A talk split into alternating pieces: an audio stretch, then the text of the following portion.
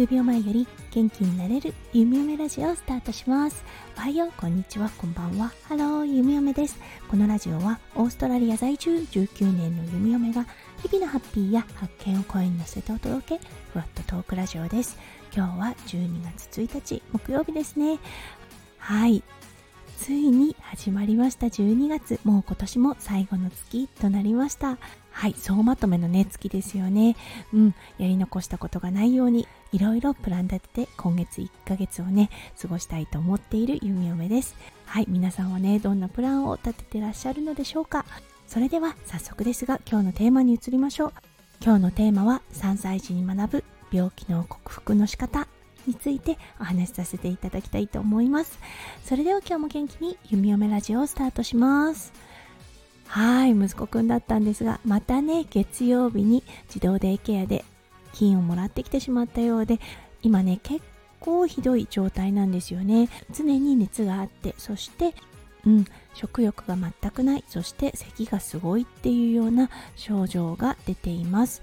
うん、すごいね咳をしているのでうつされるだろうなとは思っていたんですが意外や意外今もう3日目ぐらいになるんですがあれだけ咳をね真正面で受けている弓嫁今はそのね風邪をもらっていません。うんあらと思ってます。うん珍しいこともあるもんだと思ってねちょっと弓嫁のね免疫力回復してきたのかなと思っている今日この頃です。はいそうそしてね息子くんを見ているとやっぱりねあー本来しなければいけないことそう病気にかかった時にしなければいけないことっていうのを実践しているなって気づいたんですよね。そう息子くん今何をしているかっていうとほとんど動きません、うん、昨日はねあの外で遊ぶかなと思って外に一応ね出してみたんですけれどももうすぐね家の方に入ってはい家でできるね黙々としたアクティビティをしていました。そしてよく寝る。うん。これはねもう体がねシンプルにだるいからだとは思うんですよね。そう。そして食べない。確かにね野生の動物を見ていると怪我をした時、うん、体調が悪い時じっとしていて動かないですよね。そう。まさにね息子くんを見てるとそれを思うんですよね。弓嫁は体力をつけてほしいなとかねいろんなことを考えてしまうので食べさせたいという気持ちはあるんですがやっぱりね息子くんはがんとして食べないんですよね。そう。だけどしっかり水分は自分で補給しているというような状態でね。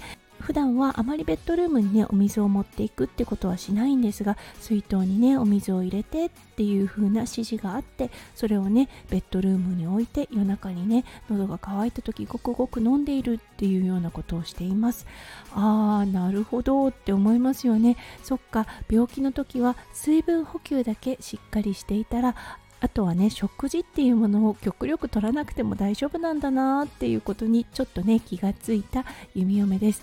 うんどうしてもね親としては食べてほしい。食べたら体力が回復する。病気も治るって言ったような感覚に陥ってしまうんですがやっぱりねベストなことっていうのはその人本人がね一番よく分かってるなって思うんですよね。そうだからねあまり強要とかはしないでね息子くんのタイミングで食べたいものを食べさせてあげるのがやっぱり一番なのかなって思います。うーん。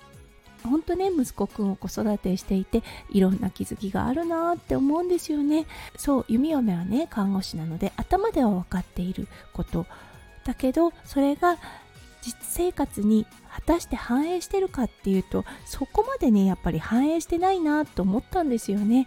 そうそれがね息子くんをお世話することによってそしてね息子くんの行動を見てることによってあーなるほどって思わされることがねすごく多いなと思います。だからね育児って本当興味深いし自分のことをよく知る機会にもなるなって思います。本当子供に成長させてもらえるっていうのがこの育児の醍醐味なのかなって思います。はいということで今日は3歳児に学ぶ病気の治し方っていう形でお話をさせていただきました。今日も最後まで聞いてくださって本当にありがとうございました。皆さんの一日がそしてね1ヶ月そう最後の月です。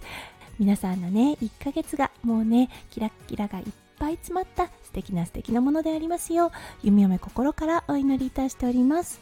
それではまた明日の配信でお会いしましょう。数秒前より元気になれる弓嫁ラジオ弓嫁でした。じゃあね。バイバイ。